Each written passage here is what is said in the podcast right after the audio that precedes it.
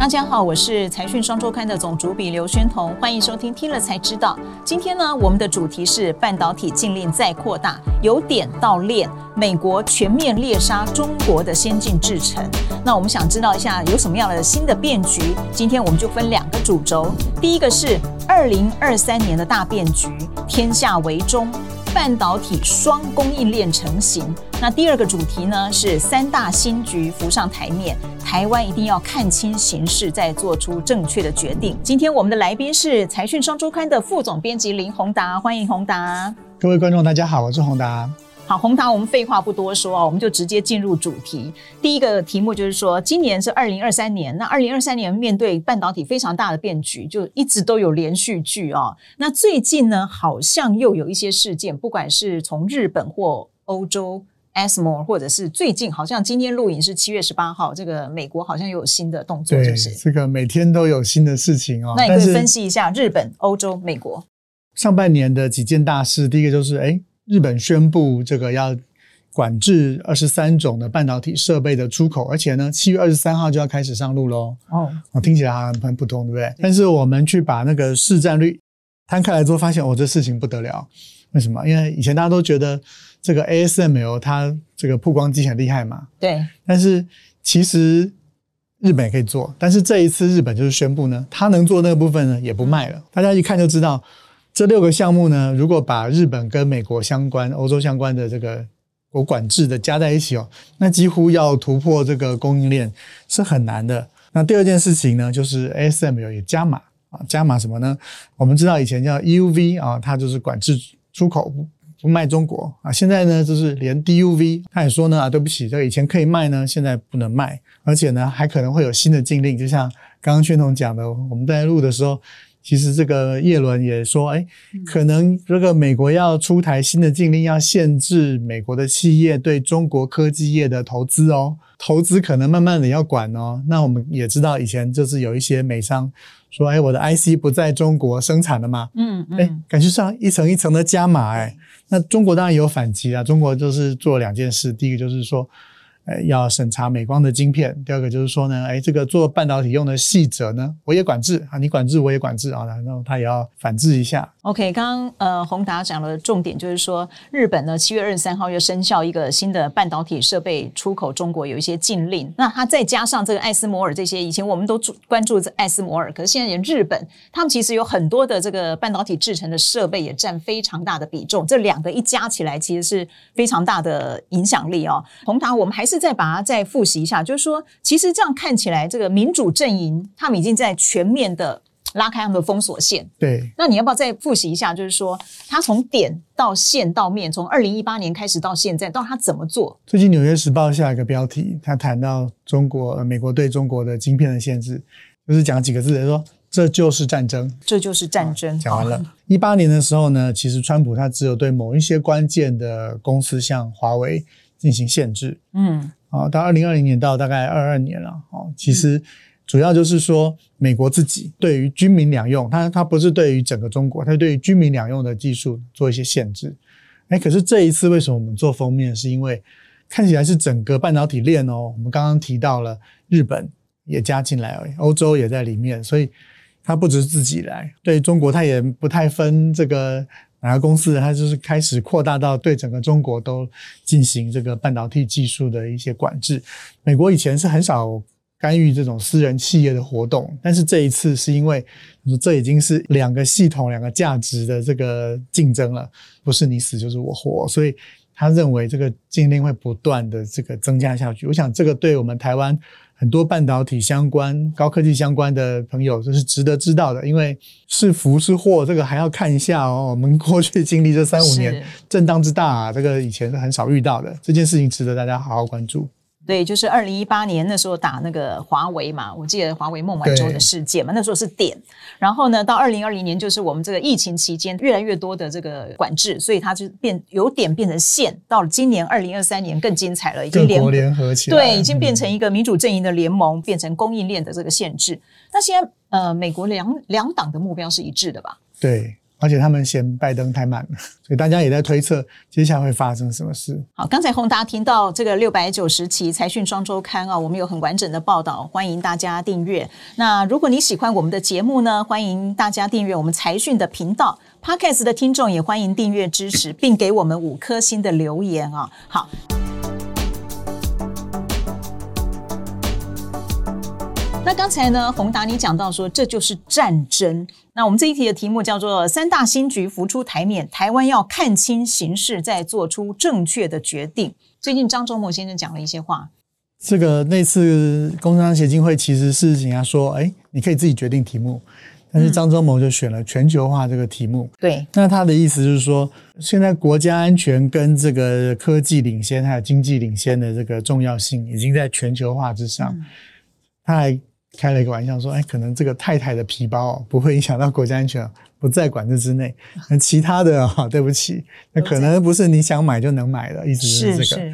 当然，这就是一个很大的改变了哈，才值得我们现在讨论。但是在这个时候，我们应该先检视一下现状，因为第一个所发生的就是供应链的改变。我们采访了这个谭耀南谭董事长，那他就认为说。” G7 提了一个很重要的事情，叫做去风险化。不是说我不要再跟中国呃做生意，而是说呢，有风险的事情呢，我不能做啊。比如说，哎，会导致战争风险的这个事情，可能不能再推进了。所以，呃，在十四纳米这条红线才这样被画下来。那他认为供应链其实会开始出现区域化跟短链化，就是会回应刚刚张忠谋所说的全球化。因为张忠谋最后问了说：“这还是全球化吗？”啊，他有问这个问题。非常非常多的例子在证明这件事情在发生哦，比如说欧洲好了，欧洲以前我们都觉得说，哎，这个封装就是亚洲的事嘛，哦，你现在观念要改变了，现在呢，波兰以后会有封装测试场，意大利会有封装测试场，所以呢，你去那个意大利这个践行 吃披萨的时候，可能旁边就有封装厂，好，然后呢，先进最先进的制程呢，现在在德国，然后呢，跟这个。呃，第三类半导体有关的，德国也拿去。我们做了一个很很大的一个表，把这个全世界到现在到二零二七啊，甚至二零四二进程都把它盘出来。你会看到到二零二五、二零二六之后，如果他们都按照时程的话，是大概就会从封装到先进制程，到这个第三类半导体到成熟制程都新厂都跑出来，那欧洲就改变了。那这个日本呢？然后韩国呢都有非常大的这个计划，日本呢错过了一整个 FinFET 世代哦。现在呢，我们要在这个 GAA 两纳米的时候，一次全部把它恢复回来。那美国呢，它就更多的投资了啊。美国是遍地开花，美国呢就是认为说我我有两个这个聚落，别人一个就好，他要两个能够生产最先进的逻辑晶片的聚落啊。除此之外，其实我觉得最重要的是，也是我们这一次。文章的主轴就是，美国其实要大力投资新的技术的这个发展啊。他最近才宣布，他投了这个一百多亿美元，三千多亿台币。美国各州都要建国家级的半导体技术的研究中心。所以这场如果是战争的话，我是只是要跟各位讲说，其实过去已经有的哦，那个没有那么重要。就好像一九八零年代的美日的半导体战争，那个时候竞争的时候是记忆体。CPU 呢？那个时候基本上没有什么人用，结果呢，日本差点毁灭了 Intel 之后呢，才开始发展 CPU 啊，从从此呢，CPU 变成全世界很重要的一个新的应用。所以呢，这一次，哎，搞不好会不会 AI 晶片啊？会不会一些化合物半导体，从此改变我们所使用的这个未来的这个半导体的世界跟商机？这是我们这一次。讨论的一个重点，所以宏达，你刚刚是讲说，像比如说欧洲接接下来会自给自足，对，那这个日本可能会弯道超车，对，然后美国是遍地开花，那那中国会怎么办呢？中国就是四个字，叫做强链补链，强链补链，对，因为我们前面讲，哎，这个链整个链都已经不卖了嘛，对不对？怎么办呢？我们就讲曝光机好了啊！曝光机就是把电路让它在这个晶圆上面能够把它印上去的这个东西哦，它决定你能够能做出几纳米的这个晶片嘛。目前其实像如果你是用日本的，你还可以做出二十八纳米没有问题，但现在日本不卖了，那你就可能必须要去买上海微电子的曝光设备。根据目前最新的新闻，其实上海微电子目前能够交的设备是九十纳米。而且呢，它里面可能还是有这个美制的零组件在里面。所以，中国目前重新恢复了它的大基金二期，去投资各个半导体领域，他认为他需要补强的部分啊，从制造的中心啊到这个华虹这些，他都有投资。他必须先让，比如说二十八纳米，它有一个能够呃不受限制的生产，所以恐怕一时之间是无暇顾到十四纳米以下的先进制程。所以中国的做法就是先把成熟制程的自给率提高。所以等于是说，每个国家都在各自出招，那这个整个供需就会大改变。那你可不可以帮我们再会诊一下，什么样的变局它会牵动这些消长呢？所以我刚刚讲了说，我们在看这个的时候，不要再去想过去的这些商机。对，因为各国都投了非常惊人的数字在投，而且这个这个一投的计划都是未来十年。我以这个日本金产省为例好了，他就。分析的非常的完整，从哎如果没有半导体，日本会怎么样？那现在世界需要什么？未来十年会发生什么事？我们这次介绍它其中的一个很重要的结论，就是其实台积电的董事长刘德英也说过，半导体的未来其实就是由能源所驱动。能源其实关键是能源，关键是能源。为什么？就是谁能够越省能源，你的未来产品胜出的机会就比较大。所以其实就是说，不用再去谈什么供需了，就是关键是在技术，是不是？麦肯锡出过一个报告，他预估到二零三零年的时候，全世界的这个半导体市场会达到一兆美元。当然，我们也访问一些专家说，哎，现在这个世界的景气可能不太好，可能这个一兆会往下修一点。前几年是五千九百亿，最明显的例子就是这一次的 AI，在今年初的时候，大家对于整个科技是很悲观的。但是如果有了爆炸性的新应用，就算中国市场仍然是疲弱的。欧美日的市场的消费者还是会愿意拿出钱来投资。如果我用 AI 做例子来解释刚刚讲的这个能源的这个话题的话，其实日本做了一个表，二零一八年的时候，日本在 AI 所用掉的电力哦，大概是相当于核一厂一座机组的发电量哦。可是他们估计哦，这个 AI 的需求哦会大幅的往上，所以呢，到二零三零年的时候。AI 所需要的电力的需求会增加二十二倍，到二零五年的时候，其实会远远超过日本现在的发电量，全日本的所有的发电量。那意思就是说，人会越来越喜欢用 AI，因为很方便嘛。啊，我很多事情电脑帮我做。问题是，大家现在还没有感觉用的少，但是用的多的时候，你会发现 AI 非常耗电，那怎么办？对。所以当各位呢在投资的时候，你可以看到，当各国政府已经告诉你未来的市场需要什么的时候，你要不要参考一下？哦，他们已经告诉你说，十年后其实会需要越来越省能源的晶片，我们才能够继续下去，而且这个东西才会卖。哦，比如说，哎，搞不好以后你的手机就可以做出很很好的 AI 的服务了。哎，那这种手机晶片，你会不会愿意花多一点钱去买啊？大概是像这样子。洪达，我还是要请问一下，就是说中国可能在成熟制程，它的竞争很加剧。那你刚刚提到这个技术，可这技术跟这个制程、先进制程、成熟制程这些有没有？绝对的关系，因为现在你看追求的目标之一有几个，其中一个就是先进制程。对，那先进制程它的一个特色就是它可以用更高的效率来做计算。是啊，如果比如说同样算一百遍，我先进的制程只需要你的三分之二的这个能源，所以各位就不用担心以后先进制程没有人要买，因为未来大家欧洲不断在推绿电、在推节能的时候，电费走高的时候。你可能我虽然花多一点钱去买新的晶片，但这新的晶片的多的价差还远比它所省下来的这个电费要来的少，所以呢，你算一算你还是划算的。所以第一个先进制程还是会有市场。那时候我们后面还提到，像第三类半导体，像光电融合，它基本上都是这个逻辑，就是因为它比较省能源。所以当你在看各国的这个美系的链的投资计划，还有他们跟我们台湾合作的投资计划的时候，里面的项目都是非常节省能源的一些半导体的技术。